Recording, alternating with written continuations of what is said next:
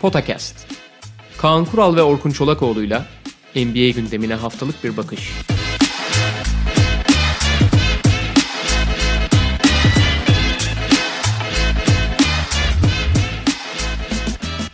Merhaba, Potakest'e hoş geldiniz. Yıllık soru cevap bölümümüzü yapıyoruz. All-Star arasına, devre arasına denk getirdik. Evet, bir Potakest geleneğidir.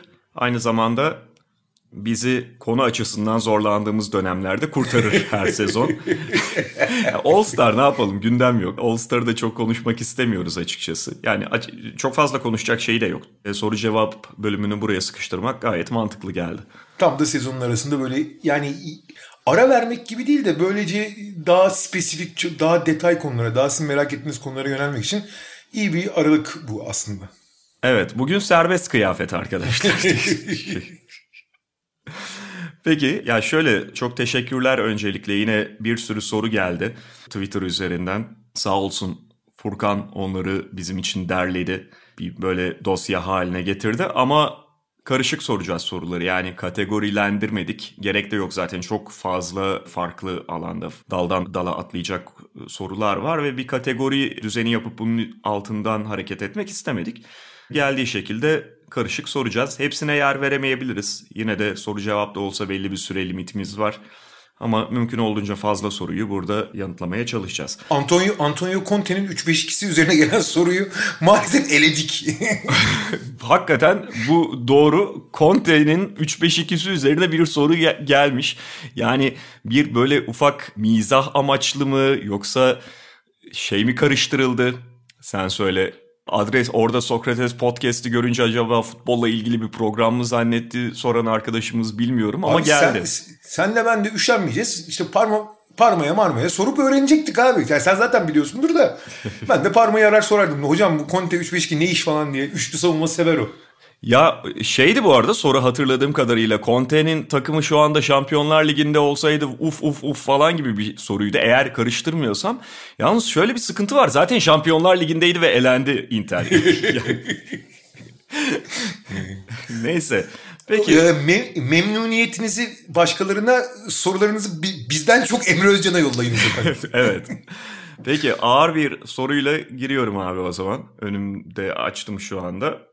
Ürfet Atılgan sormuş. 1960, 1980, 80, 2000 ve 2000, 2020 karmaları arasında 5'e 5 turnuva yapılsa en iyi beşleriniz kimler olurdu ve takımlar nasıl sıralanırdı? Ya şey bir kere takımların sıralanacağı konusunda benim fikrim çok net. Yani modern oyuncular çok çok daha donanımlı. Yani şunu da iddia edebilirim. 2020-2040 karması da çok daha iyi olacak 2000, 2020 karmasından. Yani her sene bu konuda benim fikrim çok net. Yani açıp YouTube'dan ya da başka bir yerden bakın 80'lerde 90'larda oynanan basketbola. Bu o oyunu küçümsemek ya da oyuncuları küçümsemek değil. İnsanlar gelişiyor. Çalışma teknikleri gelişiyor, yetenekler gelişiyor, her şey gelişiyor yani. O yüzden hani sıralama belli. En yeni olan en daha iyi. Karma nasıl yapardık abi? 60-80 arası için e, tabii ki Will Chamberlain, Bill Russell, Oscar Robertson. Şimdi karma olunca da Karim Abdul-Jabbar'ı da alamıyorsun oraya yani. Ortada Kaç kalıyor. Abi 3 tane pivotla mı oynayacağız yani? Hadi Wilt'i 4 oynattık da. Ama hani en iyi 5 gibi belirleyelim işte. Karim Abdul-Jabbar diyelim o zaman. Hı-hı.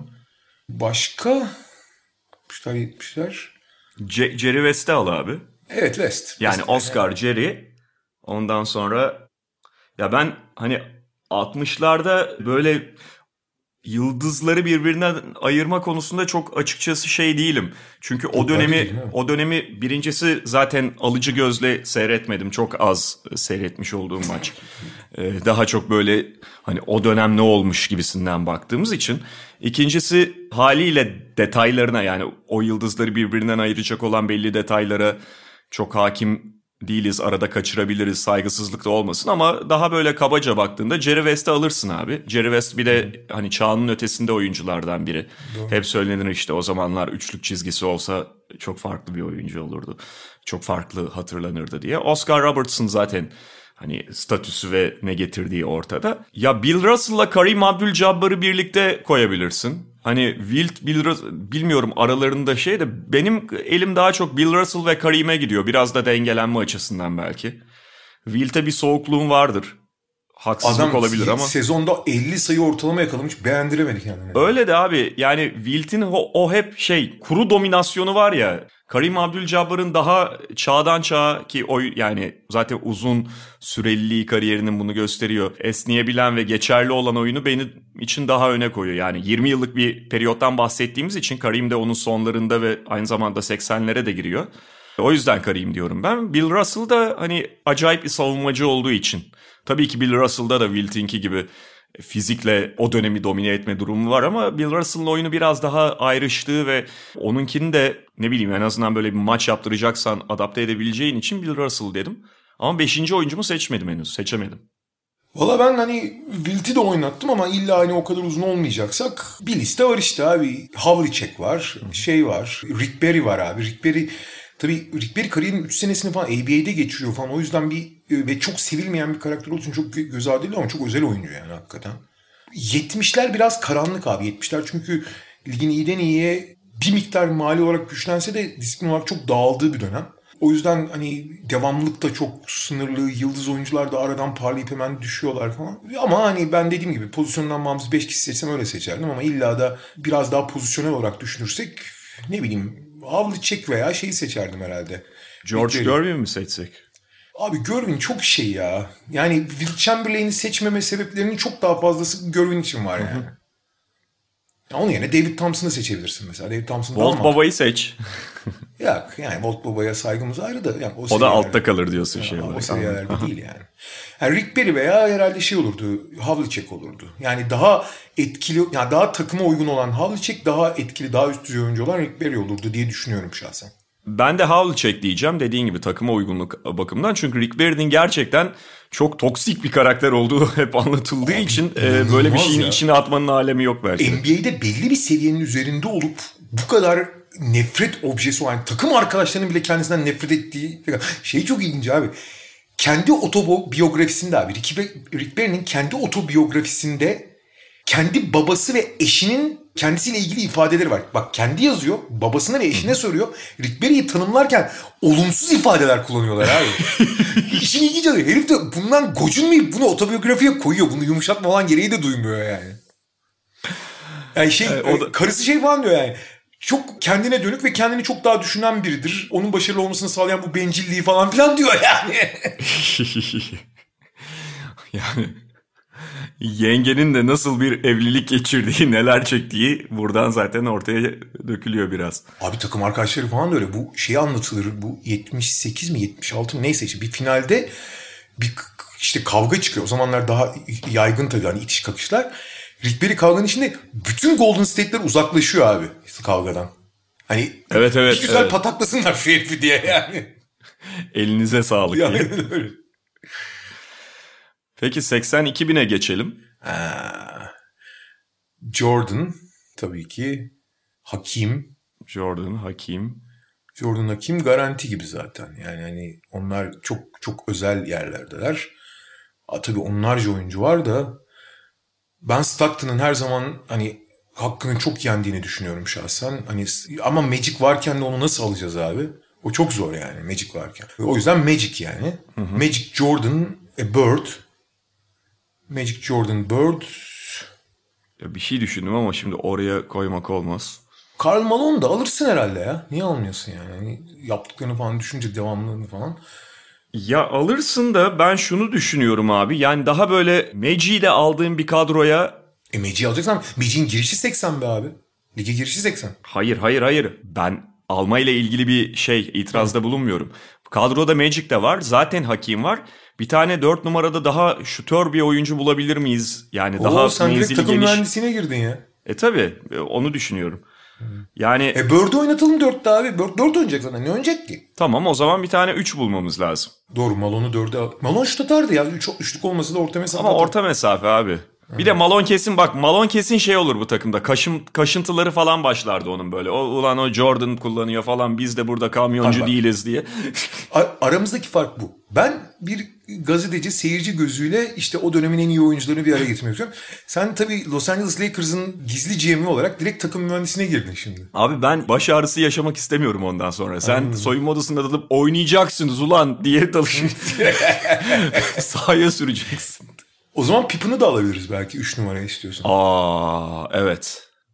Yani tarihte en stat e, şeyi ölçüsünde starlığı ölçüsünde underrated kalan hakkı yenen oyunculardan biri zaten ve böyle bir kadroda Pippen yani biraz önce işte Havlicek'te de benzer bir seçime gitmeye çalıştık da Pippen gibi adamları oraya koymak önemli. Bence zaten oraya şöyle bir şey çıkıyor. Carmelo, Charles Barkley ve Pippen en büyük adaylar gibi. Eğer diğer dördünde hem fikirsek yani hem fikirse herkes. Yani Magic Bird, Jordan ve Hakim'de en fikirsek ki hı hı. özellikle Jordan ve yani ben Magic, Jordan ve yani Stockton'ı alamıyorsun mesela o yüzden. Düşün yani ki Stockton çok hak ediyor belki çok açıdan. Ama Magic, Jordan ve Hakim'in pek tartışmasız olduğunu düşünüyorum ben. Hı hı. Bird bence yani ne kadar olağanüstü oyuncu olduğunu söylemeye gerek yok ama yani mesela onu bir miktar tartışabilirsin eğer zaman gelse. Hani Bird yerine işte e, Pippen Barkley ile oynamak olabilir mi diye düşünebilirsin. O kadar inanılmaz tartışması değil ama doğal olarak onların önünde. Hı hı. Sonuçta bir tane pozisyona şey kalıyor. Yani üç aday kalıyor gibi aslında. Şu notu da düşeyim bu arada. Herkes şu anda ulan şak şak diye dinlerken bağırıyor olabilir ama şakı yani tabii ki 90'lara da alabilirsiniz. 90-2000 arası şakı da yani 90'lar bölümündeki şakı da dahil edebilirsiniz ya da 2000'den sonraki şakı da ama ikimiz de 2000'den sonraki şakı çok daha kayda değer ve dominant gördüğümüz için yani hatta şöyle söyleyeyim 2000 öncesi şakı Hakim'le kıyaslamaya soksam ben Hakim derim. Sen de öyle diyorsun zaten. Aynen öyle. Ee, o anlamda şakı dışarıda bıraktık. Unuttuğumuzdan değil. O zaman Pippen mi Barkley mi? Ya da Malone ya Ben Pippen dedim abi. Ben Pippen dedim. Vallahi yani bu takımın var... kimyasına Pippen'ın ve teknik olarak da daha çok oturacağını düşünüyorum. Doğru. Sadece kimya Kim, Kimyasal olarak değil. öyle ama ben oyuncu profili olarak Bird'ü 3, Barkley'i 4 belki daha fazla tercih ederim. Neyse olabilir.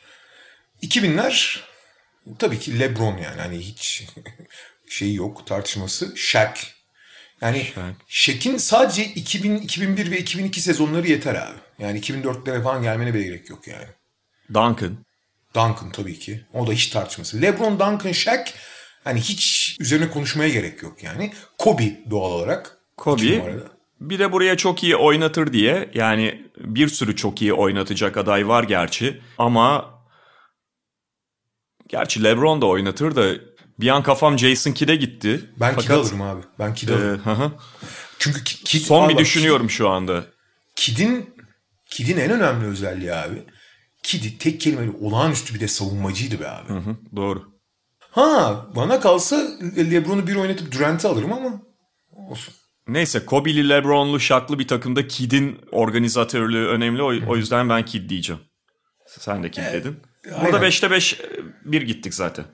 Yani şöyle normalde şimdi doğal olarak işte bütün kariyerleri yaşandı ve çok efsane oldukları için doğal olarak ıı, işte Durant şey pardon Kobe, Duncan falan çok öne çıkıyor. LeBron zaten hala oyunda. Fakat abi yani Durant'in da yani bir şekilde normalde olması gerekir abi. Ha mesela Kobe'nin bile önüne koyabilirsin. Kobe, yani Durant gibi bir skorer çok nadir olur yani. Ama işte kariyeri bitmedi falan filan diye daha bir şey oluyor. Bir tık aşağıda duruyor. Zaten çok sevilmeyen bir karakter. Kendi seçimlerinden de kaynaklanan. Durant çok acayip, Durant çok acayip bir herif abi. Çok çok acayip bir herif yani. Hı hı.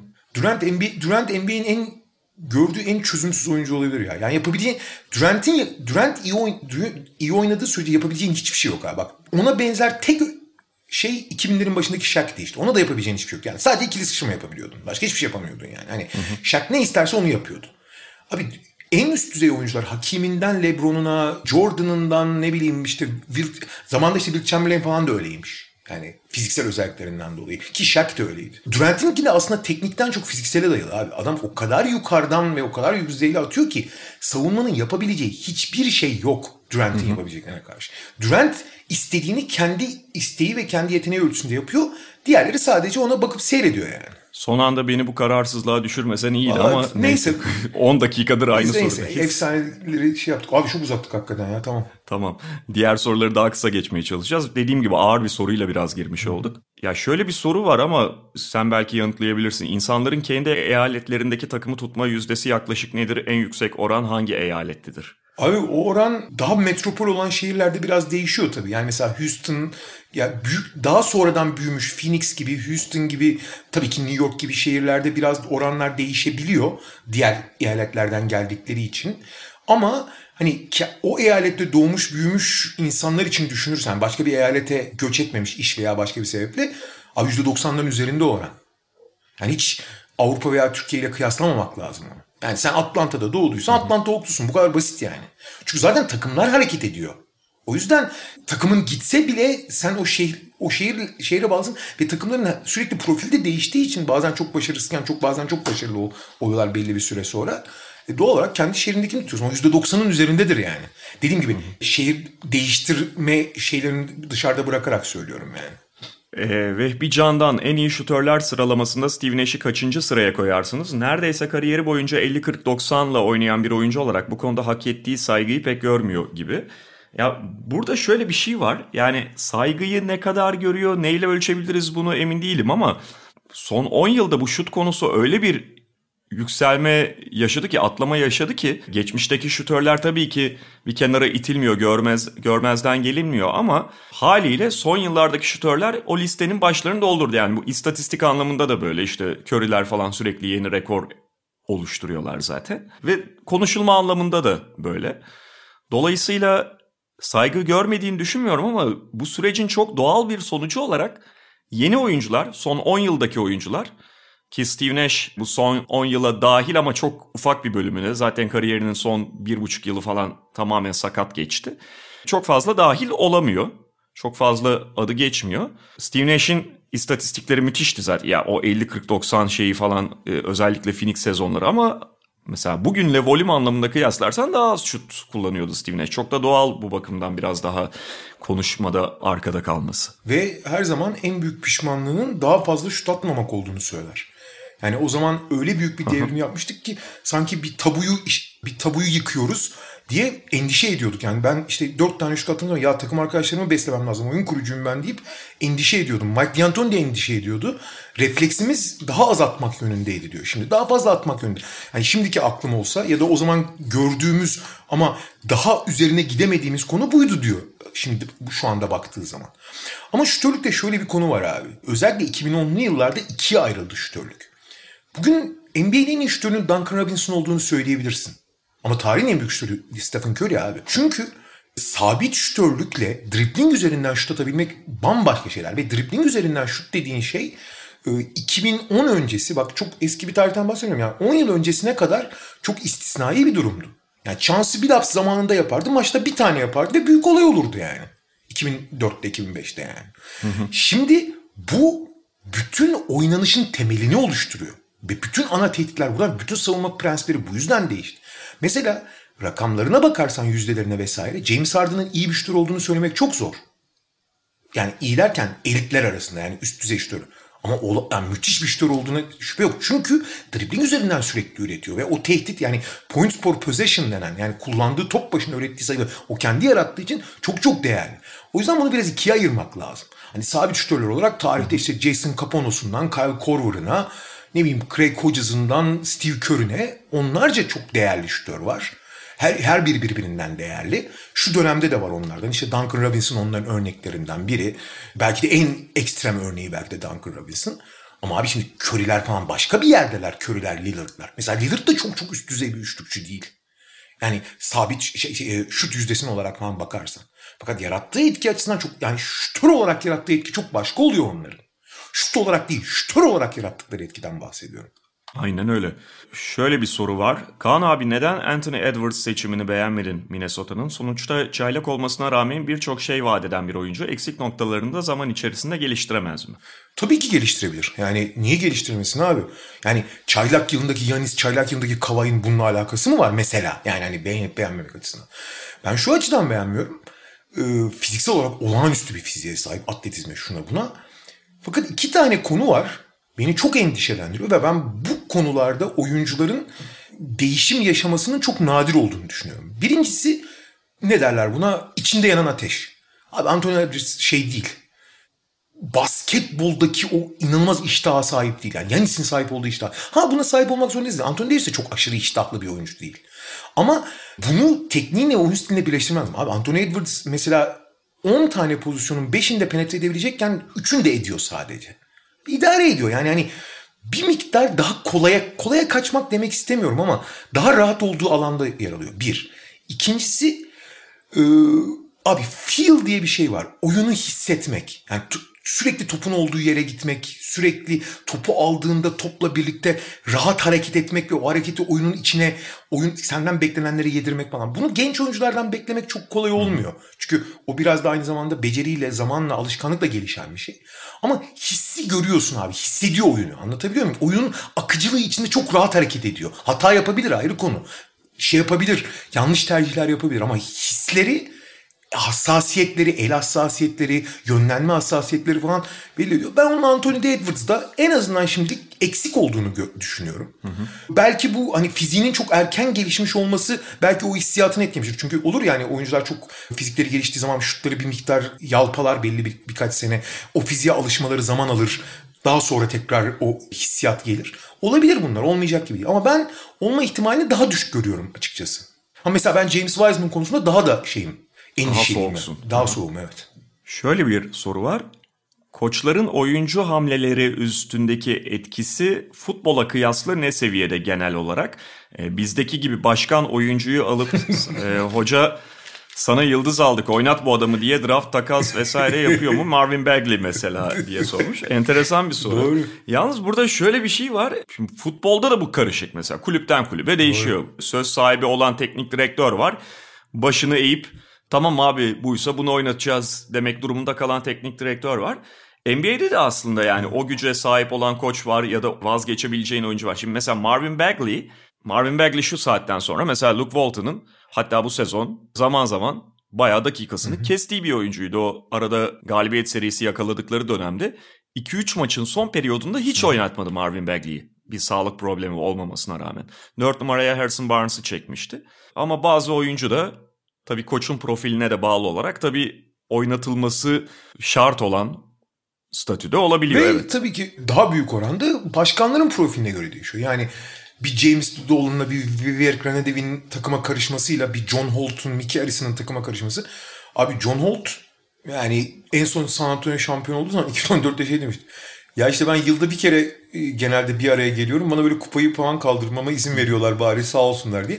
Hani oyuncuların çoğunu tanımıyordur bile, bilmiyordur bile. Hiçbir fikri de yoktur ve zaten olmasa gerek de yoktur zaten yani. Hani öyle bir organizasyon değil NBA. Nick Harrison da yani Miami'nin sahibi Ama diğer tarafta işte Robert Sarver'lar, James Dolan'lar, Vivek Randy'ler çok daha fazla işin içindeler. Maalesef yeni dönem zenginler çok şey bildiklerini düşünüyorlar. Hele NBA ile ilgililerse hani daha da e, bu konuda keskin ve net fikirleri olabiliyor. Belki de fikir, fikir sahibi olmamak daha iyi bir şey olabilir. Yani hiç anla, hiç anlamıyor basketboldan. Hiç anlamasa daha iyi olabilir. Hiç anlamadığı zaman. Ama bunu kabul et, anlamayıp kabul ettiği zaman. Ha ben anlamıyorum. Siz halledin derse daha iyi olur. Mesela John Holt'un yaptığı gibi.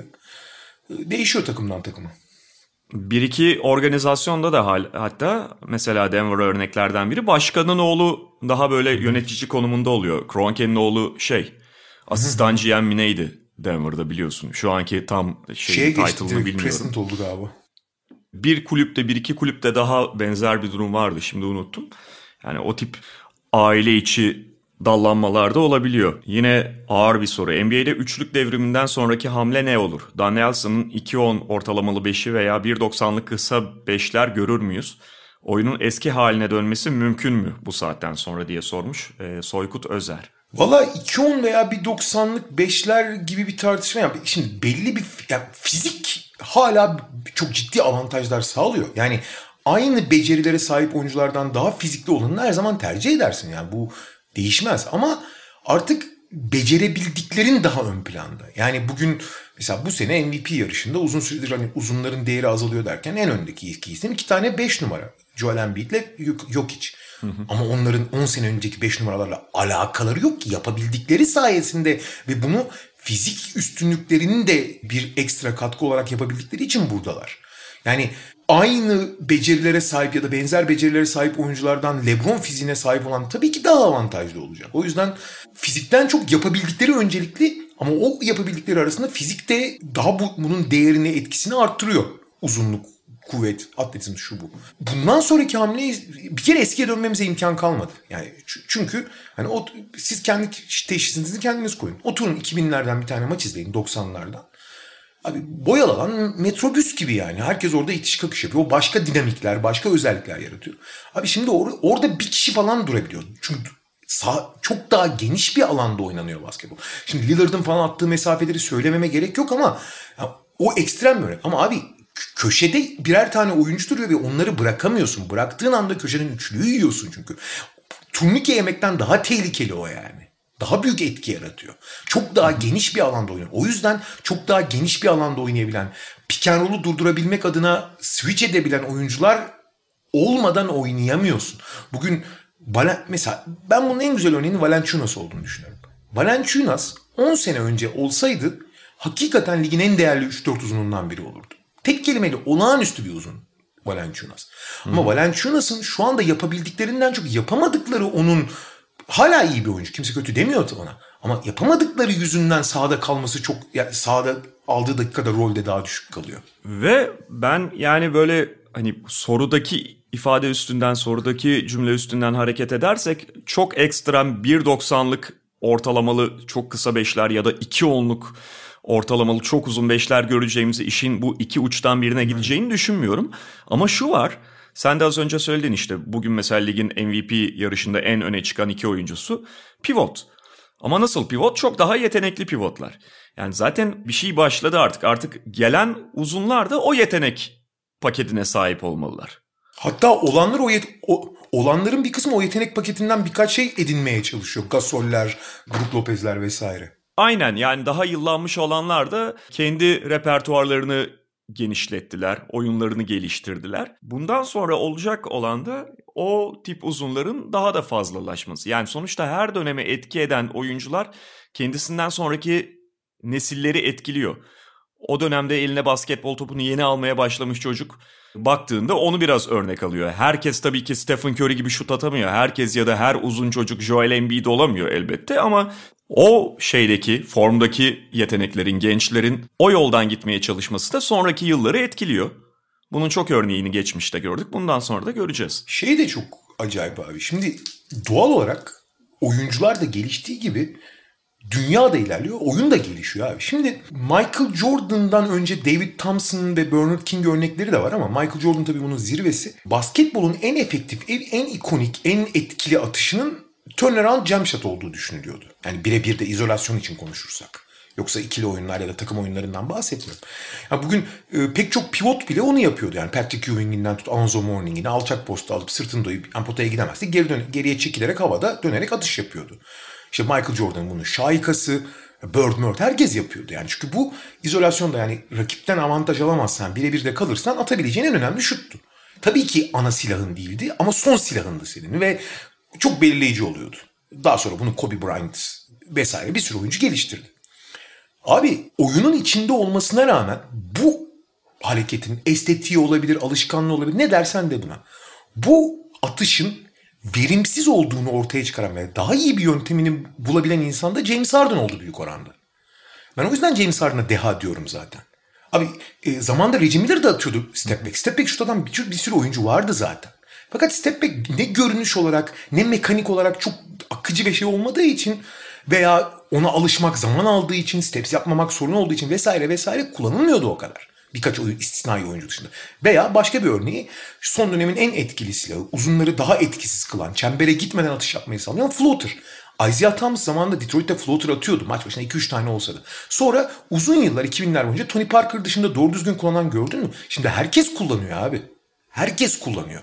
Bu, onu mesela Harden yapmadı. Onu o genel bir gelişim oldu. Yani sistem onları öğretti. Yani bir tane lideri yok diyor. Ama step back konusunda abi Harden'dır onun.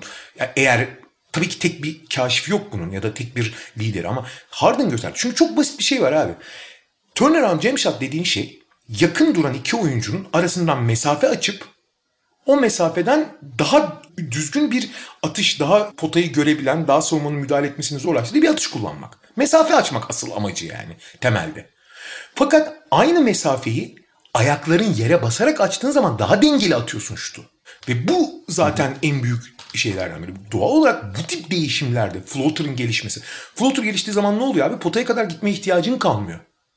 Böylece işte blok yeme ihtimalin artıyor. Fiziksel olarak şey olamıyorsun. Ha mesela başka bir örnek abi. NBA'deki bireysel antrenörlerin en çok söylediği şey. Abi son 10 yılda antrenman teknikleri %70 oranında değişti diyorlar. Bugün 80'lerde 90'lardaki oyunculara bakıyorsun. Hepsi şey gibi. Antik heykeller gibiler. Omuzlar, göğüsler şey gibi. Badici gibiler hepsi yani. Abi şimdiki oyunculara bakıyorsun. Hı hı. Tabii ki sporcu oldukları için güçlü vücutları var ama omuzlar, göğüsler falan o kadar gelişmiş değil. Pazılar mazılar yani. Carmelo'nun gibi pazısı olan oyuncu yok artık. Çünkü gerek yok buna gerek olmadığı ortaya çıktı. Asıl güçlenmesi gereken yerin üst bacak, karın, kasık ve kalça olduğu ortaya çıktı. Şey vardı bu Doncic ile Stephen Curry'nin bireysel antrenörü var. Çok ünlü bir adam. Adını unuttum şimdi. Snapper mı ne neyse. Şey diyor. Bugün e, en iyi sporcular kaslı götü olan oyuncular diyordu. o ne sağlıyor? Denge sağlıyor. Abi bak mesela 90'lardan e, 2000'lerden bir maç izlediğin zaman oyuncu mesela penetre ediyor. Bir uzunla ya da büyükle çarpışıyor ve o çarpışmadan etkileniyor. Dengesini kaybediyor. Yamuluyor mamuluyor öyle atıyor. Abi şimdi kısa abi guard dediğin adam giriyor. Karşısına kendinden 40 kilo fazla bir adam bütün hızıyla geliyor. Havada çarpışıyorlar. Dengesi bozulmuyor abi. Vertikalite bozulmuyor yani. O kadar dengeliler ki çünkü kasıktan ve karından dolayı. Hı hı. Buradan şu soruya bağlayacağım. Mustafa Bozkurt sormuş. Eski NBA basketbolunda o kadar değerli olmayan ama şimdi oynasa yıldız olurdu dediğiniz oyuncular kimler? Ya şunu söylemek lazım yani eski NBA basketbolunda böyle sıradan kalıp bugün yıldız olurdu diye bir çırpıda yanıt vermek kolay değil. Çünkü her ne kadar değişim olsa da eskiden sıradan kalan oyuncunun da yani çok yönlülüğü yoktur sonucuna varabiliriz ve çok yönlü olmayan oyuncular işte bugün geçersiz kalıyor biraz önce de ifade ettiğimiz gibi biraz. Ve aynı zamanda istisna yetenekleri olan oyuncular mutlaka o istisna yetenekleriyle belli bir yere gelirler. O iş değişmez yani. Evet yani eskiden sivrilemediyse zaten hani o kadar da istisnai değildir. Ama şöyle hani yine soruyu devam ettirmek için şöyle söyleyebiliriz. O günkü yeteneklerini daha sivrilterek ve üzerine bir şeyler koyarak mesela benim aklıma gelenlerden biri Robert Horry. Bugünün basketbolunda kendi döneminde de çok geçerli bir oyuncuydu. İşte bütün o içinde bulunduğu şampiyonluk takımlarına değerli katkı sağladı. Ama bugünün basketbolunda, bugünün aranan 4 numara profiliyle Robert Horry çok daha öne çıkan bir oyuncu da olabilirdi. Benim ona hep örneğim Mark Price ya. Hı hı.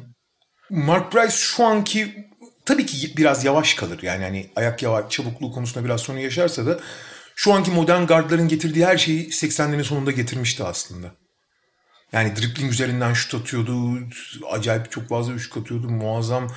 E, yani kendi oyunu üzerinden yani oyun kurucu dediğin şey oyunu kurmakla yükümlüydü. O öyle oynamazdı çok. Öyle de yani özellikleri de vardı ama ben Mark Price'ın hani zamanından çok önce geldiğini düşünüyorum şahsen. David Stern Chris Paul takasını onaylamadığından beri ki yaklaşık 10 yıl olmuş. Takaslara özel ilgisi olan biri olarak sizin de fikirlerinizi merak ediyorum. Miladı 2000 yılı olarak koyarsak bir takımın ya da tarafın yapmasına, onaylamasına en anlam veremediğiniz 3 takas hangileriydi? Hmm. Zor bir soru hemen aklımıza gelmeyebilir ama tabii şeyi söylemek gerekiyor. Gasol takısını. Evet. Sonrasında Memphis için çok faydalı olsa da biraz eğrisi doğrusuna geldi. Yani Mark Gasol'ü aldıkları noktada bu kadar bu noktaya geleceğini öngördüklerini düşünmüyorum. Bir kere her takası olduğu andaki şartlarla değerlendirmek lazım. Sonra oyuncuların ne noktaya gittiği çok ayrı konular. Yani yani mesela bence DeMarcus Cousins takası da büyük yapıldığı sırada skandala yakındı yani. Hani karşında Buddy Hield gibi büyük oranda başarısız olmuş ee, hemen hemen hiçbir şey verememiş ve zaten takası olduğunda 25 yaşında mıydı neydi bu Buddy Hield? Yani zaten yaşlı bir çaylak olarak hiç istenileni verememiş bir oyuncuydu. Yani bir tane draft hakkı ve Buddy Hield karşısında DeMarcus Cousins gibi kendi, o dönem için ligin en iyi 2-3 uzunundan birini vermek hani hakikaten olacak iş değil. Bu arada Chris Paul takası ile ilgili şeyi söyleyeyim. David Stern vetolandı. Bu hala çok yanlış bilinen bir şey. NBA yönetimi vetolamadı o takası. New Orleans'ın başkanı vetoladı. Kayyum olarak David Stern New Orleans e, başkanı olduğu için veto, veto etti o takası. Yani New Orleans'ın aleyhine olduğunu söyleyerek ama bunun gerçekçiliğine inanırsınız inanmazsınız ayrı konu. Ama New Orleans için yeterli bir kazanç olmadığına inandığı için veto oldu. Yoksa NBA bu NBA'deki dengeleri bozar diye veto olamadı yani. Ben daha önce de söylemiştim. Tam o tarihte bir kulüpler kulüpler birliği diyecektim ya? Şey takım sahipleri toplantısı vardı. Orada hatta başta Dan Gilbert falan ne oluyor kardeşim? Lockout'tan yeni çıktık. Hani küçük takımla büyük takım arasındaki uçurumu daraltacaktık biraz kapatacaktık. Bütün çalışmalar o yöndeydi. Geldik lockout bitti. Yine büyük takım şey alıyor. NBA'nin en değerli oyuncularından birini küçük pazardan alıyor şeklinde bir itiraz geliştirdiler ve onun çok etkili olduğunu düşünüyorum. Ben de yani onu evet. Ama ya argüman en azından böyleydi. Yani gerçekçiliği Aha. ayrı konu. Ya bu arada şeyi de söyleyeyim ama bir taraftan da hep mesela şey söylenir. İşte Lakers o takasta Lamar Odom'u bilmem neyi veriyordu. Houston'dan Luis Scola'yı alıyorlardı. Goran Dragic'i alıyordu galiba şey. Sen söyle New Orleans. Onları almadılar gittiler. Chris Kaman'la Eric Gordon'u aldılar ondan sonra diye böyle kü- küçümsenir o veto şeyi. Öyle bakmamak lazım. Aslında yani dediğim gibi şeylerin takım başkanlarının, takım sahiplerinin itirazı çok etkili olsa da bir noktada doğrusunu yaptı David Stern. En azından New Orleans için çok daha yani takasları sadece olduğu zaman olarak yani New Orleans için daha da karlı bir takas yapıldı. Çünkü biz hep söylüyoruz yani yeniden yapılanmaya gidecek takımın biraz böyle daha da geriye adım atarak sıfırdan bir şey kurması daha doğrudur. Lamar Odom'larla bilmem ne alacağın oyuncularla en fazla playoff yarışmacısı olabilirdin. O senenin sonunda Anthony Davis'i aldılar. Bir tane kötü sezon geçirerek. Onu söylemek gerekiyor. Valla ben açıkçası şey takasının da e, biraz mecburiyetten dolayı olduğunu düşünüyorum ama yani her geçen gün daha kötü gözükse de ben olduğu zaman da çok olumsuz buluyordum. Chris Paul, Russell Westbrook takası yakın zamanda yani. Hı hı. Ben bir de şeyi söyleyeceğim. Yani soruda yapılmasına, onaylamasına, onaylanmasına anlam veremediğiniz şeklinde sormuş arkadaşımız ama mantığını anlasam da hala çok büyük bir hata olarak gördüğümden Oklahoma City'nin James Harden takasını da söyleyeceğim. Yani dediğim gibi mantığını anlıyorum. Orada lüks vergisi kaygıları vardı kaçmak falan ama yani oraya gelmişsin ne kadar tarihi bir fırsatın önlerinde olduğunu yeterince okuyamadılar Aynen. bence. Aynen. İşin lüks ilginç vergisiyle yanı, lüks vergisi. İşin ilginç yanı abi. O zaman bu kadar endişe eden tabii Oklahoma City NBA'nin en küçük pazarlarından biri. Hani lüks vergisinden falan o kadar endişe ederken biraz kendini zorlamak yerine lüks vergisinden çıkmayı tercih edip daha sonra o biliyorsun Paul George'lu Russell Westbrook takım e, lüks vergisi rekoru kırdı. NBA'nin en yüksek payroll'una sahip.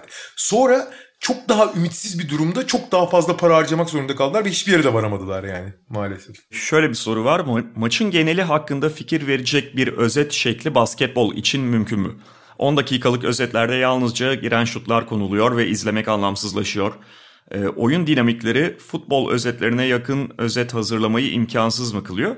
Ben şöyle söyleyeyim ben zaten futbol özetlerinin de maçın genelini çok anlatan cinsten olmadığını düşünüyorum. Çok ekstrem şeyler yani bir takım mesela tamamen diğerini hapsetmiştir.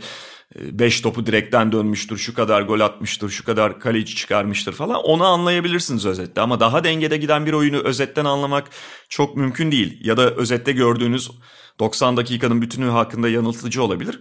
Ya o yüzden ben hani futbolun bir örneği olduğunu ama basketbolda olmadığını düşünmüyorum. Futbolda da bence tam anlamıyla yok. Ama öyle ya da böyle futbolda maçın genel havasını, genel gidişatını 7-8 dakikalık bir özetle anlatmak mümkün. Basketbolda maç sonu dışında mümkün değil öyle bir şey. Hı hı. Çünkü hele ki hele ki şu anki basketbolda yani momentumun ivmeyle müthiş seriler yakalamanın falan önemli olduğu bir yerde bir anda 15 sayılık farkların açılıp kapanabildiği bir yerde e, maalesef öyle bir şey söz konusu değil yani. Ha şey yapabilirsin. Hani çok iyi bilen biri maçtaki kırılma noktalarını, maçtaki önemli anları çekip alabilir. Ama o da maçın sana başlıklarını verir. Yani maçın genel hikayesini maalesef basketbol dinamiği gereği yapamıyorsun yani. Yok öyle bir şey. Şunu da söyleyeyim yani ben futbol özetlerken tabii 3-4 dakika genel ortalama üstünden konuşuyorum. Hani daha uzatırsan zaten topun oyunda olduğu süre belli vesaire şey yapabilirsin. Basketbolda topun oyunda olduğu süre zaten 48 yani NBA'den bahsediyorsak direkt 48. Futbolda geçiyor bazı örneklerde. O yüzden Ama tabii e, şey istisnaları var. Portland maçlarının son iki dakikasını sadece seyredersen maçı izle, evet. izlemiş olursun yani. Damian Lillard kalitesiyle oyunu aldı, şey maçı aldı falan. Şöyle bir üçlü soru var. Bubble dahil en iyi derecelerden birine sahip olan Suns'ın tavanını nasıl yorumluyorsunuz? Ben tavan olarak biraz sıkıntılı yorumluyorum. Hı hı. Çünkü Chris Paul her ne kadar İşin ilginç yanı Chris Paul'un nedense böyle bir üzerine bir loser etiketi yakışmıştı, yapışmıştı ya. Gerçi son dönemde biraz kalktı o ama bence o ilk yapıştığında da çok hak etmiyordu. Yani Chris Paul biraz fazla kontrol manyağı olduğu için her şeyi kontrol etmeye çalıştığı için doğal olarak hataların da yani başarının da hataların da en büyük parçalarından biri. Hatta o hataları da dahil oluyor. Başkalarını kontrol etmek istediği için oyunu kontrol etmek istediği için takım arkadaşına da bazen gem vuruyor. Evet doğru. Ee, ama çok abartılı bir yaptı o. Tam tersine maçı çok iyi yöneten, maç sonlarını çok iyi oynayan falan bir oyuncudur. Ama Chris Paul'un yaşı ilerledi. Yine harika bir sezon geçiriyor olsa da daha uzun süreler ona bu kadar şeyine güvenebilir misin? O kontrol manyaklığından vazgeçti mi? Görüyoruz ki vazgeçmiyor abi. Yani öyle bir şey ki çünkü saplantılı yani Kobe Bryant ölçeğinde saplantılı bir manyak olduğu için vazgeçemiyor, bırakamıyor dizginleri yani. Bıraksa belki daha olumlu olacak. DeAndre Ayton'a yani bir üst seviyede yani en yıkıcı seviyede Şimdi normal sezonu birinci bile bitirebilir Phoenix. Çünkü gerçekten çok alternatifli kanatları var. E, oyunu iki taraflı oynayan, e, birbirine alternatif olabilecek Jay Crowder gibi fizikli, Michael Bridges gibi fiziği daha düşük ama müthiş bir savunmacı. Cameron Johnson gibi olağanüstü 3-4 kanatları var. Onları kullanabilecek Chris Paul var. Devin Booker gibi ligin en önemli 3-4 skorerinden biri olabilecek bir oyuncu var. Ve DeAndre Ayton gibi e, sağlam, ilk senesine göre savunmada belli bir seviyeye gelmiş. Zaten savunma ve rebound dışında çok çok da fazla bir şey bekleme ihtiyacın olmayan, diğer her şeye ekstra olan bir oyuncu var. Şimdi bunların hepsi güzel tamam mı? Ulan başarı için olağanüstü formül. Yani başka bir takıma başka isimlerle bunların muadili olan başka isimleri koysam abi şampiyon olabilir. Olur bu takım zaten şampiyonluk formülü dersin. Fakat şöyle bir şey var abi. Michael Bridges hariç ki o da oynadığı rol takımın dördüncü ya da beşinci rolü. Yani dördüncü rolü dersin en iyi ihtimalle yani. Takımın dördüncü parçası hariç hepsi kendi rolleri için biraz sorunlu oyuncular. Chris Paul'un yaşı itibariyle belki biraz fazla endişe ediyorum. Hadi onu bir kenara koyayım. Abi Devin Booker mesela çok iyi bir skorer ama sadece çok iyi bir skorer abi. Devin Booker'ın oyunun diğer alanlarına katkısı oldukça sınırlı halen. Evet oyun yönlendirmeyi biraz geliştirdi. Özellikle önceki sene oyun kurucu oynamak zorunda kaldığı için. Ama yani e, rebound, savunma vesaire katkısı, çabası falan eyvallah da en üst düzeye geldiğin zaman yani muadilleriyle kıyasladığın zaman Devin Booker'ı işte Bradley Beal'la ne bileyim başka skorer aklıma yazdım. James Harden'la falan kıyasladığın zaman evet skorer olarak onlarla kafa kafaya gidebilir ki bence özellikle 3 sayı tehdidinin bir tık aşağıda olması önemli. Çünkü en en en üst noktada tavan dediğin yerde yani şampiyonluk yarışı dediğin yerde bunlar önemli oluyor. Oralarda çeyrek adım geride kalıyor. Hı hı. Chris Paul'un da işte yaşı itibariyle geride kalma ihtimali. DeAndre Ayton pek çok açıdan diğer muadillerine yani çember koruyucu diğer muadillere göre geride kalıyor. E, Cameron Johnson veya Jay Crowder kim dersen de yani takımın beşinci parçası olan oyuncular da hadi beşinci parça için idare edebilirler. Michael Bridges tamam müthiş bir birebir savunmacı falan ama o da fizik olarak çok yeterli değil. Artı hani topla çok fazla oynayamıyor. Tamam dördüncü parça olarak ideal olabilir belki ama o kadar yani. O yüzden tavanı ne? Tavanı normal sezon için özellikle kadro zenginliğini falan da düşünürsen NBA ilk üçü hatta birinciliği bile olabilir. Yani Utah'ın böyle bir sezon geçirir Abi Utah normal daha normal bir sezon geçirir. Şu anda bir NBA, bir, NBA ikincisi zaten adamlar. Daha ne olsun lan tavanın bunun üstü mü olur tavan yani. Ama abi ben playoff tavan işinin herkesin odaklandığı yerde en iyilerin arasında ayrışım, ayrıştırma yaptığın zaman Phoenix'in pek çok açıdan, bireysel açıdan da, kolektif açıdan da biraz geride kaldı. Yani bir tık geride olduğunu düşünüyorum yani. Tabii burada üçlü bir paket olarak sorular yöneltilince biraz hile gibi olmuş ama diğerlerini de kısaca şöyle yanıtlayalım. Yani madem anons ettik bir kere. İkinci soru da şu şekilde Hüseyin İlkin'den. Lakers'ın neye ihtiyacı var? Drummond isimli dolaşıyor ama kanat daha net takviye olmaz mı? Valla şimdi Drummond'da Cevapla bildiğimiz... sana soruluyor. Jenny, bunu Ginny Bass da sordu sana. Ben bir şey bildiğimi iddia etmiyorum bu konuda. Bak tamamen dışarıdan bir insan olarak, kulübün dışı, dışında bırakılan bir insan olarak yanıtlayacağım. Drummond ismi şundan dolaşıyor. Buyout adayı olarak. Yani Drummond'ı başka bir şekilde alacağı için değil Lakers. Yani zaten Lakers ya da diğer buyout pazarına gözün diken takımlar için şöyle bir durum var. Şunun yerine bu olsa daha iyi olmaz mı diye sorabilirsiniz ama pazar belli. Doğru. Şey yapamayacak sonuçta Lakers. Ya ben aslında bir tane şöyle şutör ama şunu da yapan, iyi de savunma yapan bir kanat bulsam buyout edilsin o zaman. Kim edilsin, şu edilsin diye buyout edilecek bir oyuncu seçmeyecek. Pazar o Lakers'ın alabileceğini belirleyecek. Yani Lakers'ın gücü yetmiyor mu bunda? yetmiyor abi. LeBron eli sadece Phoenix'e uzanıyor biliyorsun. bir ara Tyson Chandler'ı bıraktırmıştı. Şşt, James abi alo. Şşt, ya kardeşim ne turşusunu mu kuracaksınız ya? Ulan seni, seni altı kere finale taşıdık ulan. Seni şeylerin elinden aldım diye Cleveland'a. Miami'ye. Abi beni dövüyorlar dediklerinde gittim seni aldım. ya şöyle bu sene Lakers'la ilgili işte Dwight Howard'la JaVale McGee'nin girişinin ardından atletizm, pivot pozisyonunda atletizm eksikliği çok konuşulur hale geldi. Özellikle Anthony Davis'in de sakatlanıp ciddi bir periyodu kaçırmasıyla birlikte. Ve dolayısıyla Drummond mu olur, JaVale McGee mi olur, başkası mı olur bilmiyorum ama oraya atlet bir uzun daha ekleme ihtimali var Lakers'ın. Kanat da olabilir. Mesela Trevor Ariza'dan bahsediliyor hala free agent olduğu için. Başka bir oyuncu da olabilir ama Lakers'ın en başta sağlığa ihtiyacı var. Yoksa Lakers kadrosu ya bu kadro olmuyor, e, buna, buraya transfer lazım diyeceğiniz bir kadro değil bence şu anda. Trevor Ariza teknik olarak free agent değil galiba yalnız. Nasıl ya? Trevor Ariza değil mi? kadrosunda değil mi abi? Emin yani değilim abi. Oynamayı bilmiyorum. reddetti ama. Emin değilim. Yani şeydir. E, ben Trevor Ariza'nın uzun süredir ama izleni şey takipte tutulduğunu biliyorum. Yani herhalde öyle bir şey varsa da çok ufak bir prosedür ve ondan sonra muhtemelen free agent olacak. Benim en çok şaşırdığım konulardan biri mesela yani Lakers'a mı gider başkasına mı bilmiyorum ama Dwayne Dedman'ın şu anda hiç isminin dolanmaması hiçbir yerde. Evet. Bir anda ortadan kayboldu adam. Ve mesela Nets'in en acil döneminde bile en acil uzun ihtiyacı bulunan dönemde bile Dwayne Dedman'ın ismini duymadık. Çok ilginç gerçekten. Ama tabii onun e, Sacramento'daki başarısızlığı ve sonra Atlanta'ya döndükten sonra da çok çok iyi gözükmemesi bir handikap yaratmış ama abi 10 dakika falan yani Black Griffin'i düşünürken Black Griffin bu kadar şey yaparken ya hiç adının bile geçmesi beni de çok şaşırttı açıkçası. Ya üçüncü sorusu da şöyleymiş Hüseyin İlkin'in. Clippers neden maç kapatamıyor diye sormuş. Buna çok katılmıyorum ben. Sondaki birkaç örnekten belki yola çıktı ama e, sakatlıktan dönen oyuncular falan var. Daha çok geçen sene playoff'tan bahsediyor. Ha şey belki ama bu sene farklı bir Clippers takım var ve ben daha önce de söyledim. Yani bu Clippers kadrosunu ben çok daha iyi görüyorum ve maç kapatma gibi bir problemleri olacağını da çok düşünmüyorum. Tam aksine artık Paul George'la Kawhi Leonard'ın etrafında Ibaka faktörüyle falan oyunu açabildikleri için Nikola Batum'u da bir köşeye koyarak maçı kapatacak oyuncuları birebir oynatma şansı daha fazla Clippers'ın geçen seneye göre. Ve bu sene hesap verilebilirlik de çok fazla. Geçen seneki tokatın etkileri de fazla. Ben de çok katılmıyorum. Evet birkaç tane çok ekstrem örnek gene oldu ve gene maç sonunda bir psikolojik olarak dağıldılar.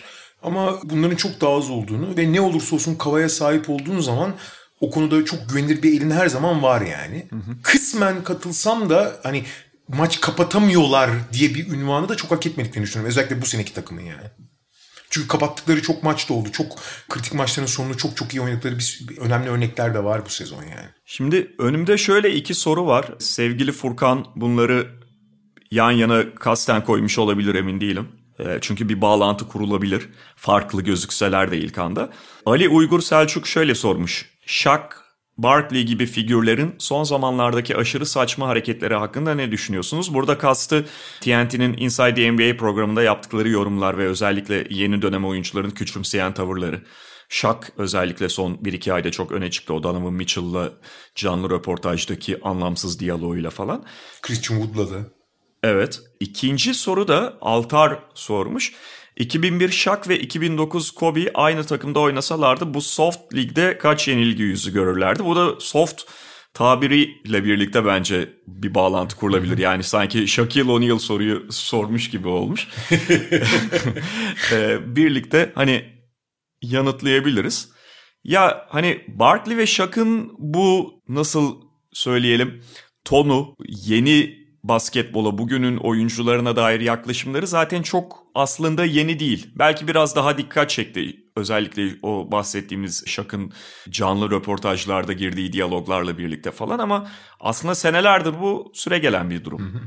Bir de daha sonra iki hafta sonra bir programda Candice Parker Şak'ı çok maymun etti ya. Evet, yani evet modern geçen hafta. Hiç, modern, modern oyunu hiç bilmediği ortaya çıktı. Sorunun ikinci tarafında da şöyle bir ton var. Bu bize çok geliyor.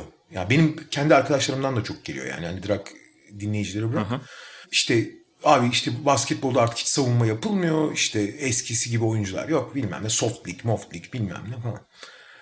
Sayılar çok arttı çünkü. Bir kere şöyle bir şey var. Bir kere şunu iyi bilelim. Toplam sayının kaç olduğunun çok fazla önemi yok.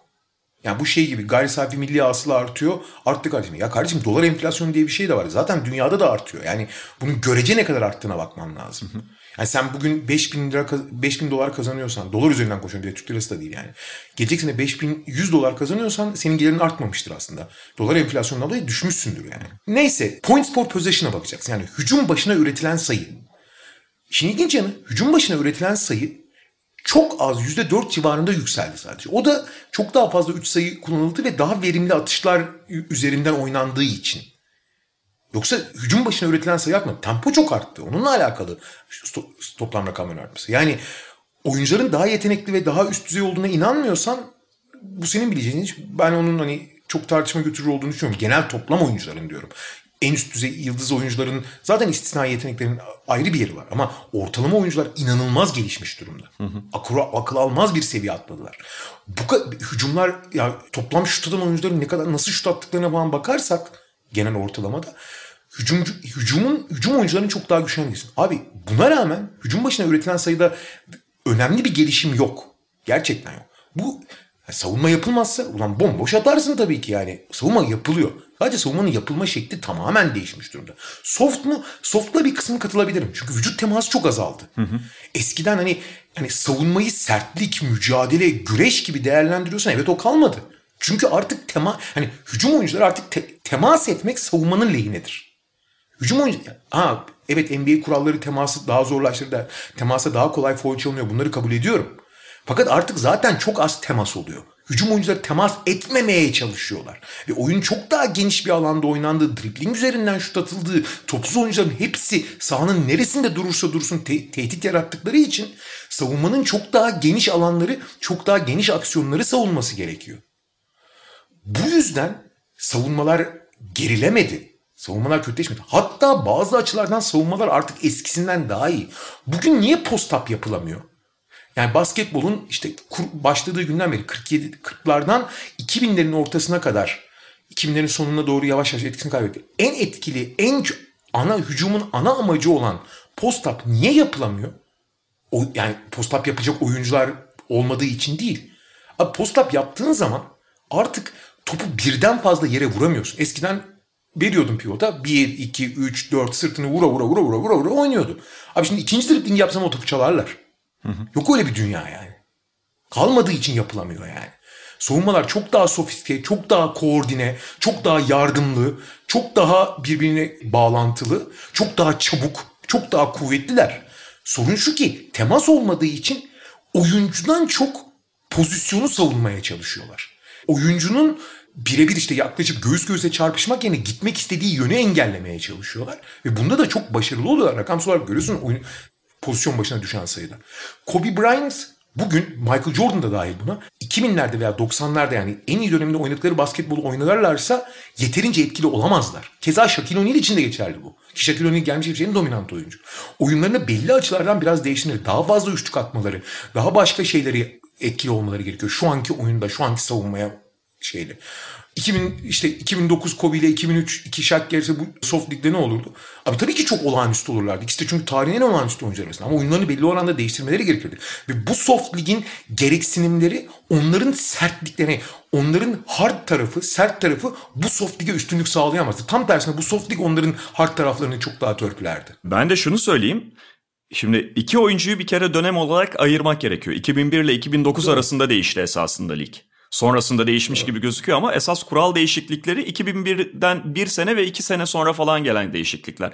İki tane çok kritik nokta var. Birincisi alan savunması, ikincisi handshake. Hı hı. Şimdi 2009 Kobe aslında bu dönemde bu tırnak içinde soft ligde oynayan bir oyuncu. Ama aynı şekilde faydalanabilen bir oyuncu değildi. Neden? Bu da sadece kendisiyle alakalı değil, biraz takımla alakalı. Takımlar buna direkt olarak adapte olmadılar. Şimdi 2009 Kobe'nin takım arkadaşlarını hatırlayalım abi. İlk 5'ten hatırlayalım. Lamar Odom'u bak ilk 5'te saymayacağım. Çünkü ilk 5 nasıldı o Lakers'ta? Andrew Bynum yanında Pau Gasol oynuyordu. Çift pivot. Hı. Yanında Derek Fisher point guard. Yani bugün Derek Fisher'ın aynı Derek Fisher'ın ligde 3. 5 gardı olarak belki var olabileceğini söyleyebiliriz. 3 numara da 3 numara kim? Trevor Ariza şeydi. Trevor Ariza sonrasında Ron Artest'ti. Ondan önce mesela Luke Walton'dı.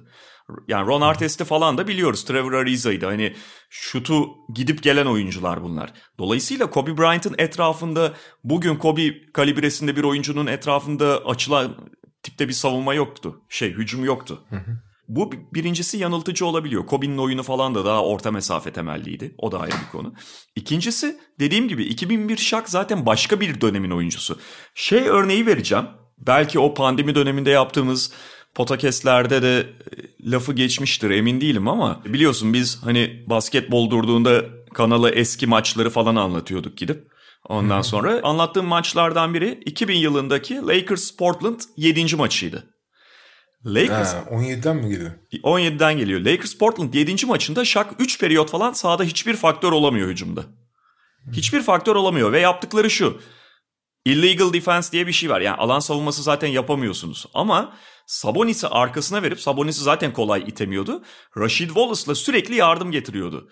Portland. Yardımı bir oyuncu üzerinden ikili sıkıştırma olarak getirebiliyorsun. Alan savunması yapamıyorsun. Arada fark var. Yani hücum rakip takım hücuma başladığı anda sah- sahanın belli noktalarında böyle adam savunmaz halde duruyorsan o illegal defense'e giriyor ama double team getirebiliyorsun. Sürekli AC Green'den yardım getiriyordu Rashid Wallace'la ve şaka o kadar fazla double team getirdikleri için Shaq da normalde yaptığı gibi vurup vurup gidemiyordu. E şimdi şöyle düşünelim. Bugünün basketbolunda onu herhangi bir illegal defense'e falan da takılmadan yapabilir rakipler.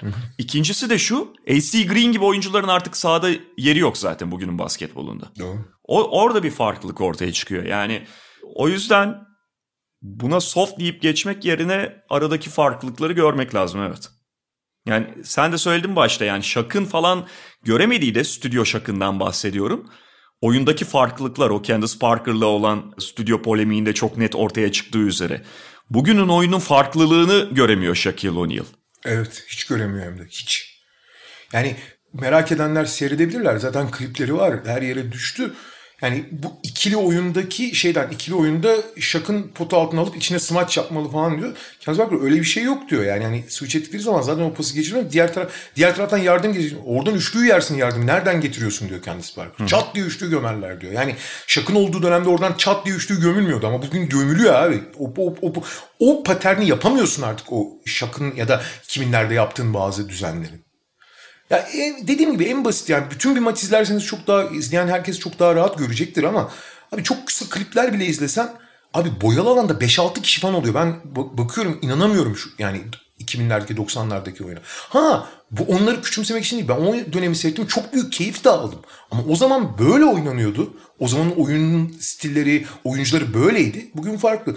Mesela geçenlerde şey oldu. Mehmet Demirkol'la oyuna devamlı konuşuyorduk da. Hı hı pek çoklarına göre tarihin en büyük çalım ustası Garinça denir değil mi? Yani ya da en azından onlardan biri. Kaçıncı olduğu önemli değil. Abi Garinça döneminden bir maç seyrediyorsun. Tabii ki adam olağanüstü bir oyuncu yani. Yani kimse hiçbir şey söyleyemez. Fakat abi Garinça çalım atıyor tamam mı? Böyle milli maç var işte. Bulgaristan maçı sonra da bir tane Macaristan maçı mı ne? Abi sağ kanatta çalım atıyor rakibine. Abi çalımı yiyen oyuncu, futbolcu kenarda çalımı yedikten sonra resmen kollarını bağlayıp seyretmeye başlıyor pozisyon. Diğer oyuncu geliyor. Garinci ona da çalım atıyor. Bu ilk çalımı yiyen var ya. Aha. Abi ben, bana çalım attı. Ben şey oldum. Ben elendim gibi. Hani şey gibi. O el, elenmiş ve oyun dışına düşmüş gibi. Abi resmen seyrediyor arkadan bakarak. Aynen öyle. Ben başka bir örnek. Yani anlatabiliyor muyum? Çok daha başka yaklaşılıyor olay. Ya da pardon çok özür dilerim. Ee, şöyle bir şey söyleyeceğim. Benim büyüdüğüm dönemde ben futbolla çok ilgili değilim ama ligde çok önemli oyuncular vardı. Hatta milli takımda da oynuyorlardı. Mesela Beşiktaş'ın efsane oyuncularından Rıza Çalınbay.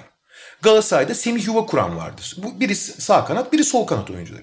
Abi bugün hani ikisi de çok değerli oyuncular. Zamanında milli takımı kadar olduğu kadar hani dünya çapında da belli yerleri olan oyunculardı. Galatasaray'ın o başarılarında Semih Yuva Kuran, Beşiktaş'ın yıllarca ligde dominasyonunda Rıza çok değerli oyunculardı.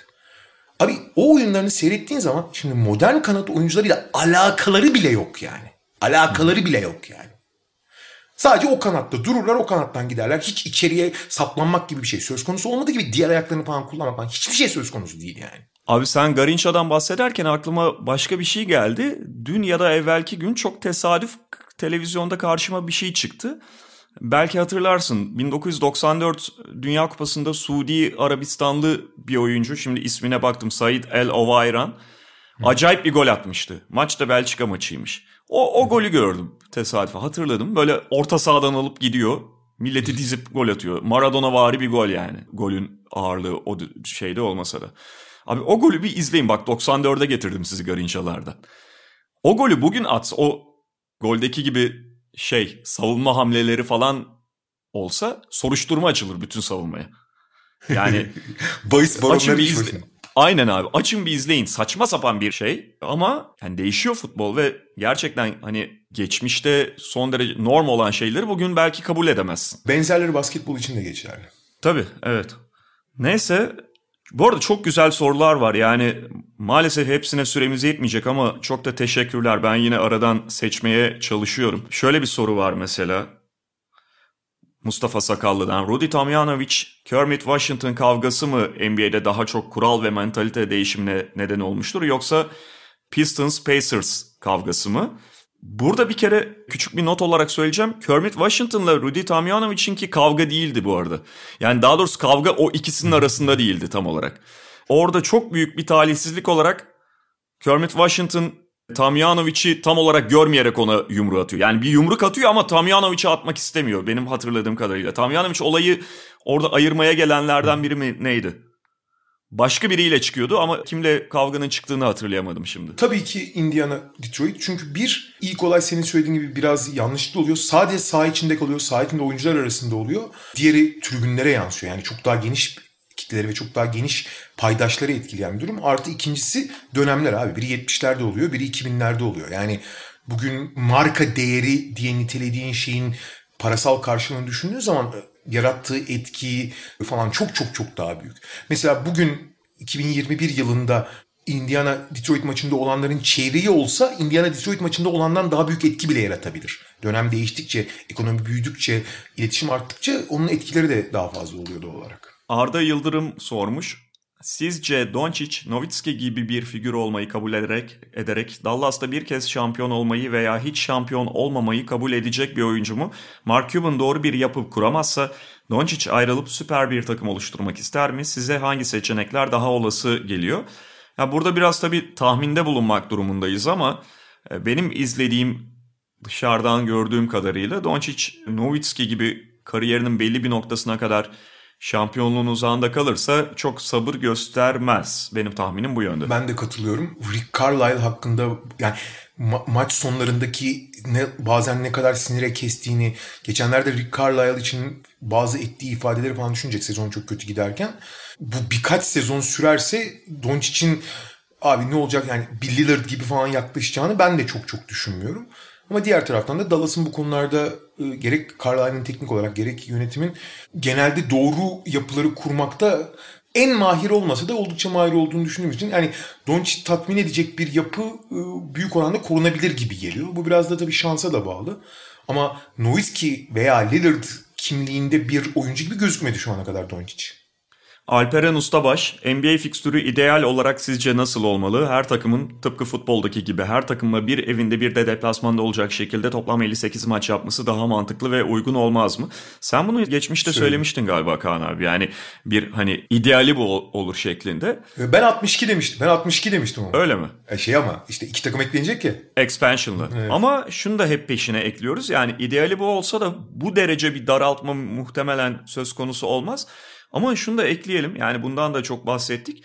Pandemi meydana gelmeden önce NBA ciddi anlamda bunun artık adımlarını atmaya başlamıştı. Yani Adam Silver'ın o dönemki açıklamalarına bakın. Bu kadar fazla Adam Silver'ın görüşeceğiz, edeceğiz, takım sahipleriyle konuşacağız gündemimizde demesi dahi e, maç sayısını azaltmaya sıcak baktıklarını bunu ciddi düşünür hale geldiklerini gösteriyordu. Ama pandemi bütün şeyleri değiştirdi, şartları değiştirdi ve şimdilik en azından masadan kalktı maalesef. Orta vadede ama yani 62 belki biraz ekstrem olabilir ama zaman içinde bence ideali o. ama burada daha önemli olan bir şey var hani ideal derken. Bu 62'yi yaptıktan sonra bence tek e, gruplu lig yani 32 takımın aynı değerlendirildiği ve ilk 16'nın playoff'a girdiği bir düzen lazım. Şu açıdan lazım. Batı Doğu dengesizliğinde işte Batı'da çok iyi takımlar dışarıda kalıyor. Doğu'da bir iki tane 10 takım giriyor. Doğu playoff'ları daha zevksiz falan olduğundan değil ki bu, bu doğru. Asıl mesele iki konferansta da 7'şer takım ki ileride 8'er olacak. 7'şer takım playoff dışında kalınca lotaryaya da bu takımlar giriyor. Yani Batı'da güçlü takımlar yine iyi oyuncular seçerken Doğu'da 10 takımların bir kısmı iyi oyuncu seçebiliyor. Böyle eğer tek lig yaparsan güçler playoff'a, güçsüzler playoff dışında kalırsa böylece o güçsüzler konferanstan bağımsız üstlerden seçtikleri zaman dengelenmesi, takımlar arasındaki dengenin sağlanması daha kolay olur. LeBron'un GM'liği ile ilgili bir takım sorular var. Ben en az iki tane gördüm. Şimdi onları bir tanesinde toplamış olalım. Şöyle, herkes LeBron'un çok iyi GM olacağından bahsediyor. GM olmak sadece oyuncu seçmek midir?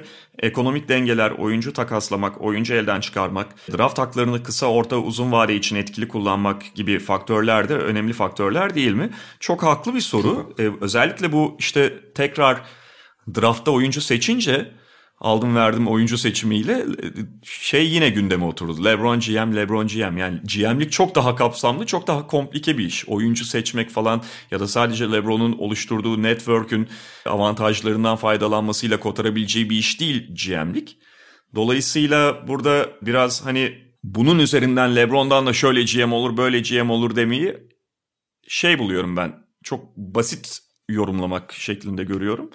Mesela arkadaşımız da sorusunda zaten çok net biçimde ifade etmiş. Bir GM'in detaylı şekilde düşünmesi gereken çok daha fazla şey var. Projelendirme yapması gerekiyor, uzun vadeyi düşünmesi gerekiyor. LeBron'un bunu ne kadar yapabileceğine dair elimizde bir şey yok. Artı ben LeBron'un GM'lik gibi sakin bir şeyi kabul edeceğini de yani etmez demiyorum ama edeceğine dair de çok net bir işaret yok elimizde. Artı Lebron'un zaman zaman çok ani duygusal tetiklenme, ani kararlar ve ani demeçler verdiğini de görüyoruz. All-Star maçına, All-Star maç, oyuncu havuzundan oyuncu seçmek başka bir şey. 3-5 senelik, 10 senelik planlar yaparak bir takım kurmak bambaşka bir şey. Ee, o yüzden All-Star GM olarak LeBron olağanüstü gerçekten. Ama bu hani çok çok çok çok çok küçük bir done onun şeyiyle ilgili olarak, e, GM yetenekleriyle ilgili olarak. Yani normal bir takım GM, e, oyuncu seçmesinde de benzemez All-Star kadrosu arasında oyuncu seçmek. Akif Yazıcı sormuş. Üstünden smaç yiyen savunmacıyla posterize oldu, dünyası karardı gibi dalga geçilmesine nasıl bakıyorsunuz? Şaka olduğunu bilsem de ben çok rahatsız oluyorum. En azından başarısız olsa da savunmadan kaçmayan oyuncunun direkt kaçandan fazla da alay konusu olmasını sevmiyorum. Ya şöyle bir şey var bence son dönemde o kadar da alay konusu olmuyor bu oyuncular. Artı şöyle bir şey var. Daha önce bunu defalarca söyledik. O atışı yüzde bir bloklama veya bozma ihtimalin varsa o atışı bozmaya çalışmak senin görevindir. Görevini yapmıyorsundur bozmaya çalışmak. Ama şöyle bir şey var. Yani bunu defalarca söyledik. Aslında şu alay konusu falan bu tam bir alay konusu değil. Bu biraz işin eğlence tarafı. Yani Aha. o smacı üzerinden yiyen oyuncuya kimse alaycı veya küçümseyerek falan bakmıyor zaten. O işin yani herkes en azından oyuncular bazında veya daha eğitimli, daha bilgili seyirci bazında öyle bir şey değil. Ha ben de yapıyorum abi. Acayip posterize oldu. Ezip geçti. işte ne bileyim Lebron Bielitsa'nın üzerine Sırbistan'a nota verdi falan. Bu işin eğlence tarafı. Bu Bielitsa'yı küçümse. Tam tersine aslında verdiğin alt metin en azından benim ve benim gibi düşünen insanların verdiği alt metin ulan helal olsun elinden geleni yaptı mesajı bu. Yani o kadar poster üzerinden vücudunu araya koydu öyle bir kütlenin altına. Helal olsun ama engelleyemedi diyorsun aslında. Aynen yani ben de çok büyük bir alay tonu olduğunu düşünmüyorum. En son işte bu Watanabe'nin durumunda mesela hatta adama da gittiler konuyu sordular. Ben, o da benim görevim bu gibisinden bir açıklama yaptı ne zaman olsa bunu yaparım zaten falan dedi ama kimse de ha üstünden uçtu adam falan diye alay etmedi Watanabe ile. Daha çok smaç öne çıkarıldı acayip bir smaç olduğu için. Alay ifadesi kullanılsa bile o ifadenin içinde aslında o bloğu yapmaya çalışan, o engelleme yapmaya çalışan oyuncuya bir saygı var zaten. Aha. En azından belli insanlar için. Ben kendi açımdan öyle söylüyorum. Ben öyle hissediyorum ama ona çok saygı duyduğumuz belirterek o, o metnin içinde o saygı var zaten aslında. Alay değil. Şöyle bir soru var abi bu direkt sana. Mert Kasapoğlu'ndan. Sokrates'teki masaüstü oyun programı projesine ne oldu? Kaan Kural'dan doğru telaffuz ediyorumdur umarım. Will Wheaton tarzı bir tabletop serisi güzel olmaz mı? O kısa vadeli bir şey değil ya. Yani sonuçta Sokrates bir spor kanalı. Daha işte ne bileyim arada küçük sinema ile ilgili ufak hoşluklar yapıyoruz vesaire de e, biz önce işte bir spor medyası olarak belli bir aşamayı geçelim belli bir yere gelelim. O da olabilir ama hani zaten benim çok da uzmanlık alanım sayılmaz ama bir uzmanla birlikte yapabileceğim bir şey olur ama orta vadeli bir konu. Şöyle iki şimdi biraz daha artık son hani dakikalara geldik. Direkt kişisel gördüğüm soruları alacağım. Bir tane sana dizi sorusu var ama onu bulana kadar şunu cevaplayayım abi. Sezon başı tahminlerinde Nets'i play-in potasında ya da o çevrelerde gören Orkun Çolakoğlu, Steven Ash'i şu ana kadarki beklenti üstü performansı sebebiyle yılın koçu adayları arasına ekler mi? Bu sorum elbette Kaan Kural'ı da onun tahminini hatırlamıyorum diyor. E, benim tahminim yalnız yanlış hatırlıyor olabilirsiniz. Yani şöyle ben hiçbir zaman play'in kadar zorlanırlar demedim. En azından hatırladığım o. Yani hatırlamadığım bir şey varsa da belki alkol etkisi altında falandım emin değilim. Ben şunu söylüyordum. Potakes'te başka yerlerde de yani iki tane çok önemli yıldızı var ama Durant'in durumuyla ilgili Kyrie Irving'in ona ne kadar adapte olacağı ve uyum göstereceğiyle ilgili ciddi şüphelerim var dedim. Harden geldiğinde de o takas sonrası programımızda da zaten aynı şeyden bahsetmiştik. Ama zor girerler, play-in savaş verirler falan demedim hiçbir zaman Nets'le alakalı olarak. Steve Nash'in idaresini şu ana kadar kesinlikle beklenti üstü buluyorum. Bu bence e, yılın koçu olmasına yetmeyecek Quinn Snyder'da böyle bir performans gösterirken ama orada bir zorluk yaşamadıkları Steve Nash'in de beklenti üstü bir idare gösterdiği de kesin. Ya ben de senin de aynı şeyi düşünüyorum. Yani Kyrie'nin arıza çıkarıp çıkarmayacağı hiç belli değildi. Durant'in ne kadar sağlıklı olup yüzde kaçıyla oynayacağı hiç belli değildi. Ki Harden zaten yoktu falan. Hani çok önemli soru işaretliydi onlar. Şöyle bir şey var yine ilginç. 10 yıldır bu programı yapı- yapıyorsunuz artık yapmasak mı dediğiniz oldu mu? Bir kere olmuştu Oldu, abi hatırlarsın. oldu. Ama vazgeçtik neyse ki. Ama yani yıllar önce, önce böyle 3. 4. yılında falan olmuştu diye hatırlıyorum.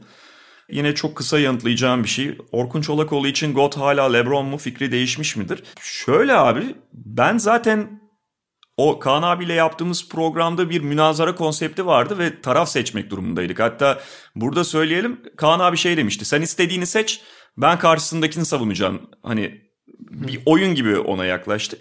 Daha önceki podcastlerde söylediğim için burada tekrarlamakta bir his görmüyorum. Ben zaten dönemler arası karşılaştırmaya, oyuncu karşılaştırmasına çok sıcak değilim. Yani bu Jordan, LeBron da olur, daha alt profil oyuncular da olur.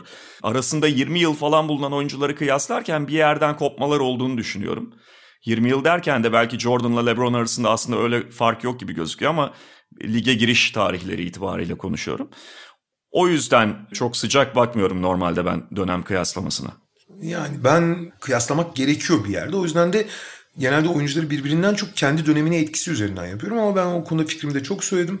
Lakers kariyeri boyunca ciddi bir şampiyonluk adayı takımın lideri olursa LeBron benim için LeBron Jordan'ı geçecek. Ya bunun bunun alt metnini çok konuştum o yüzden hani tekrar etmiyorum. Son olarak sana iki tane kısa yanıtlayabileceğin soru yöneltiyorum ve kapatacağız. Birincisi Kaan abi hiç yayında çıldırıp tekrar izleyince ne yapmışım ben dedim mi? Dedim abi birkaç kere. Yani tam o kadar olmasa da sonuçta belli bir iş disiplinini genelde korumayı başarıyorum ama hani çok yetersiz, çok başarısız, çok yanlış ifade o kadar çok olunca bunların da olması kaçınılmaz ya. Yani en basitinden bazen hani maç bittiği zaman bir öz şey yapıyorsun. Ulan çok hiç iyi iş çıkarmadım dediğim sıklıkla ya sıklıkla demesem de oluyor. Ben de tek anlattığım bir maçta Andre Drummond'un tribüne attığı bir pastan sonra yuh demiştim. Ağzımdan kaçmıştı. Kaan Kural'ın eski HBO yapımlarını sevdiğini biliyorum. The Wire, Sopranos ve Oz bunlardan hangisi favorisi acaba? Şöyle Daha önce yanıtladığım bir soru. Evet, şöyle Dwyer bence net bir ama benim kişisel olarak Oz. Peki son bir şey üzerinden şöyle bir duyurumuz olacak. Podcast postlerini temin edebilme imkanımız var mı diye sormuş Ahmet Çakır ki e, birkaç kişi daha bunu sormuştu. Öncelikle ilginiz için teşekkür ederiz. Şöyle yapacağız. Podcast at sokratesdergi.com mail adresine isim soyad yollayabilirsiniz posteri istiyorsanız Ve adresiniz tabii ki. ve adresinizi. Bir çekiliş falan yapmayacağız. Yani biraz böyle o, o çekiliş işleri başka bir şeye giriyor çünkü ama rastgele seçmek durumundayız. Elimizde sınırlı sayıda var 30 kadar yanılmıyorsam. Onları biz bunların arasında bir seçim yaparak göndereceğiz. Bir kez daha ilginiz için de çok teşekkür ediyoruz. Keşke elimizde olsa da bütün isteyenlere yollayabilseydik ama onlar zaten hani o mural, o anıt dijital olarak yapılmıştı. Biz çok beğendiğimiz için bizim için bize hani hatıra kalsın diye bastırıldı Sokrates tarafından ama çok bastırılmıştı. 40 küsür tane bastırılmıştı. Hani bir kısmını kendimize aldık ama dinleyicilerimizle de paylaşalım diye. Hani bunu bir hediye demek istemiyorum da Hani e, buraya kadar dinleyenler arasından buna sahip olmak isteyen varsa, bir ana olarak saklamak isteyen varsa 30 kişiye de yollamayı düşünüyoruz. E, Dediğimiz gibi podcast podcast at sokratesdergi.com adresine e, isminizi ve tabii ki talebinizi de belirtin çünkü oraya başka mailler de geliyor. Adresinizi verirseniz aradan 30 kişiye yollayacağız. Podcast. Ona Evet. dikkat edelim. Podcast değil. E, Demin biri sormuştu onu da söyleyeyim. Podcast ismi kim hanginizden çıktı diye. Kaan abiden çıktı. Onu da Ha, yeri gelmişken yanıtlayalım. sormadı ama bu podcast'i yapma fikri de Orkun Çolakoğlu'nun fikri. Onu hatırlamıyorum ben abi. Yok yok senin, net senin Tamam. fikrindi ya. Net senin fikrindi. Peki bu kadarını yanıtlayabildik. Çok teşekkürler. Haftaya görüşmek üzere. Hoşçakalın. Hoşçakalın.